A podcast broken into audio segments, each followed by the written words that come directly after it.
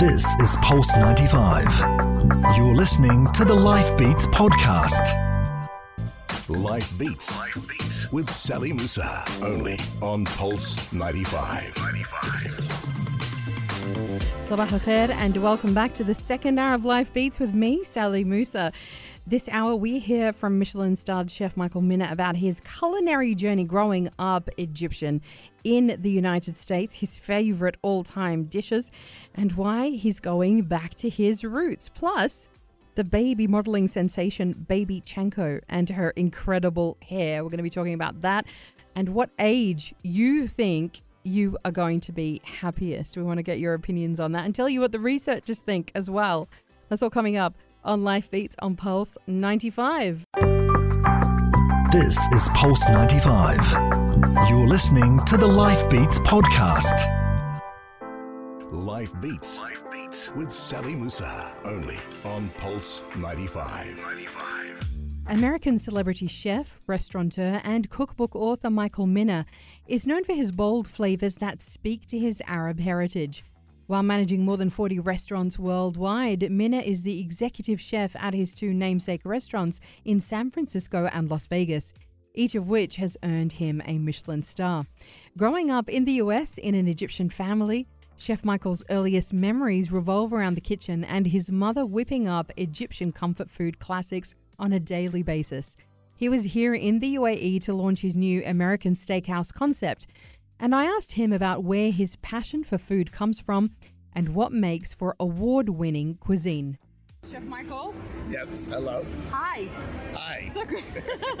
so great to have you back in the UAE. Thank you. Well, it's great to be back. Fantastic. Um, congratulations on your new concept and your new restaurant. Thank you so much. But I want to kind of go into you as a chef, Okay. as a person, as you know, your background being somebody who is of Middle Eastern origin as well. Absolutely. You're Egyptian. Yes. Um, kind of take us back to, to why you are so passionate about food.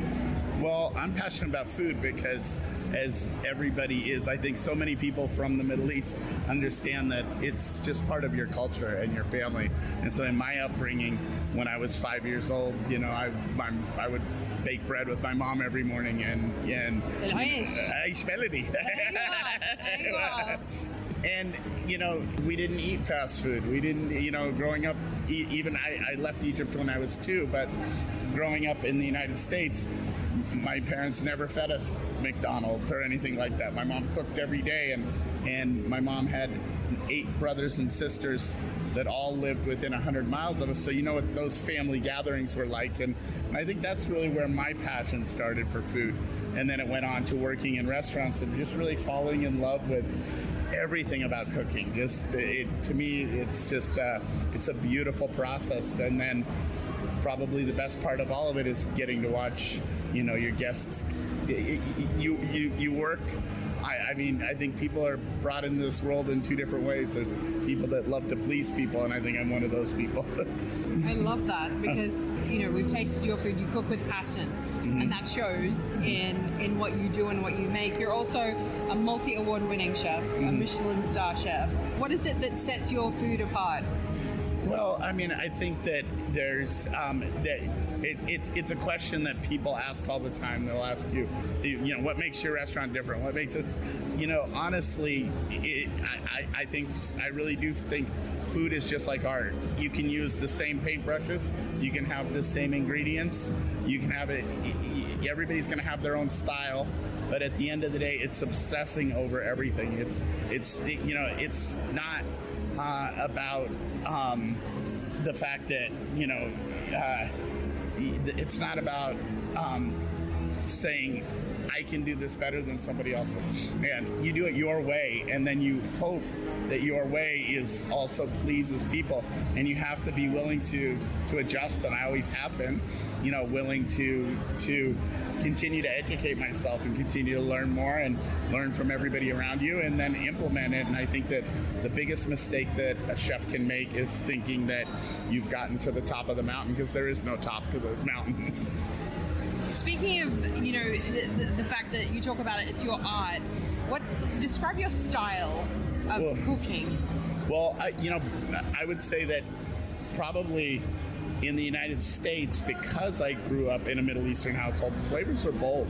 You know, the flavor, my flavors of cooking were pretty bold. You know, I first restaurant was a fish restaurant, but but even then, you know, and when I think when you use bold flavors, you have to really understand balance and you have to understand like like how you know when when how you use spice and how you use acid and how you use sweetness in a dish and how you use richness or fat in a dish. And you have to understand that there's a real science to balancing all that to get dishes that you know just aren't too dominant there isn't a dominant flavor but there's a beauty of how they all come together and i think that that's probably been my um, probably been the, the thing that I've focused on the most. Obviously, the product and the technique. You can't you can't do anything without that. But honestly, you can have really good product and good technique, and you can put too much lemon on a dish, and now it's too acidic, and you lose the beauty of the product. So I think balance is one of the things that people underestimate how important it is. You some of your favorite places that you've ever eaten at in the world in the world? Well, um, you know, I mean, I, I love, um, I, you know, I, I, I, am a historian in the sense that, I, I, you know, Taillevent and Paris is a place that you know you have to eat because there's so much history there, or, or Alain Ducasse, and then there's you know, then there's El Bulli, and then then then you have to, you know, and then I would say in the United States, masa. Um, you know, that was my first experience before I went to Japan. I got to eat masa's food before I'd ever gone to Japan, and what an eye opening experience that was. Coming up next, Chef Michael Mina tells me about the most unforgettable bite that he's ever had and the risk he decided to take when he turned 50. This is Pulse 95. You're listening to the Life Beats podcast. Life Beats. Life Beats with Sally Musa. Only on Pulse 95. 95. Welcome back to Life Beats on Pulse 95. I'm speaking to Michelin starred chef Michael Mina about the craft of great food and his new concept, Prime Grill. Here he tells me about the risk that he decided to take when he turned 50 and the most unforgettable bite he's ever had. I want you to zoom in on uh, particular dishes for me that just took your breath away. Well, I think again, I think it's simplicity. I'll, I'll tell you, one of the greatest bites I ever had was, uh, and, and it was so unexpected when I was eating Chef Masa's food, and, and it was white truffle season, and he took white truffles and shaved them all over his his beautiful, pristine cutting board, and he took. Uh, he made the perfect ball of sushi rice and he rolled it like a snowball and I called and it was like a white truffle snowball. And I'll never forget that bite as long as I live. wow, that's incredible. Let's go back to you know your Egyptian roots. Yes. And um, your favorite dishes growing up. Well, it's it's interesting because eight months ago I made a big shift. I turned 50, and I made a big shift in my life and said, I'm gonna I'm gonna take a risk that I don't think many chefs would take. At this stage of my career, I took Michael Mina Restaurant, which is my flagship, which was doing great and had a Michelin star.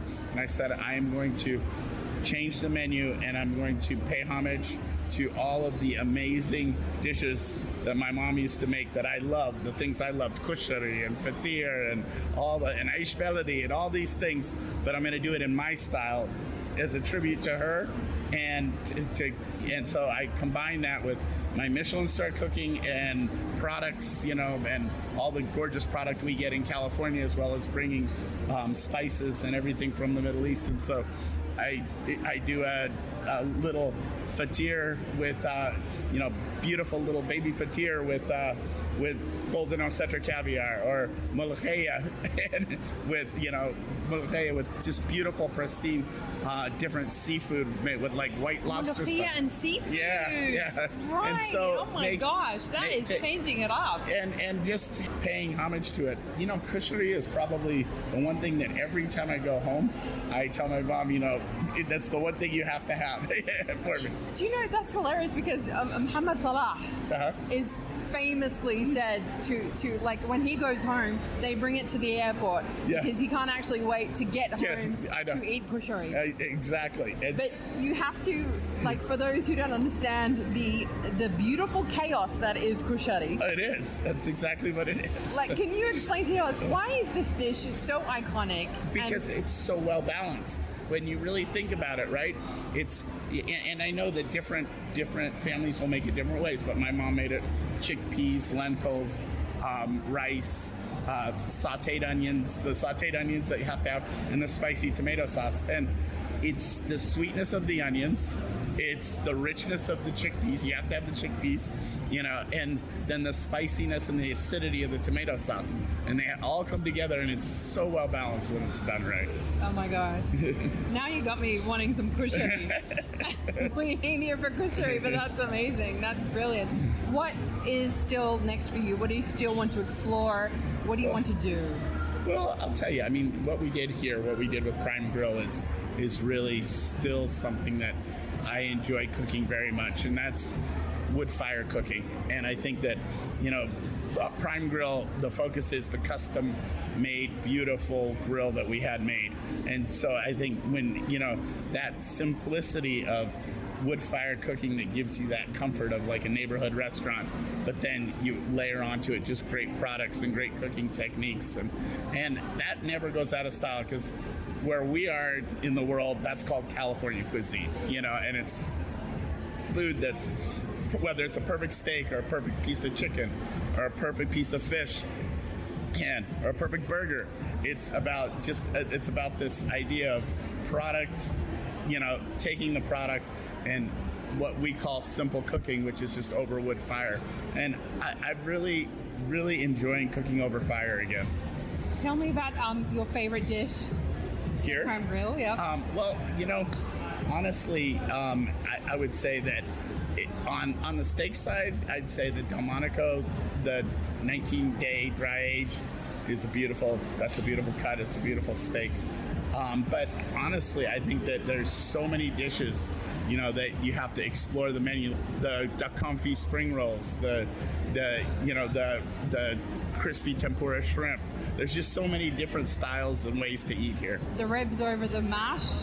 Yeah, the short rib Oh, over the amazing. Yeah, the, the fermented black bean cod. That Gorgeous. gorgeous. Yes. Yeah. There's just there's simplicity and there's comfort in the food, but there's artistry as well. Yes. So well done. Thank you. Thank, Thank you. you so Thank much. you. That's celebrity chef, restaurateur, and author Michael Mina. This is Pulse 95. Tune in live every weekday from 10 a.m.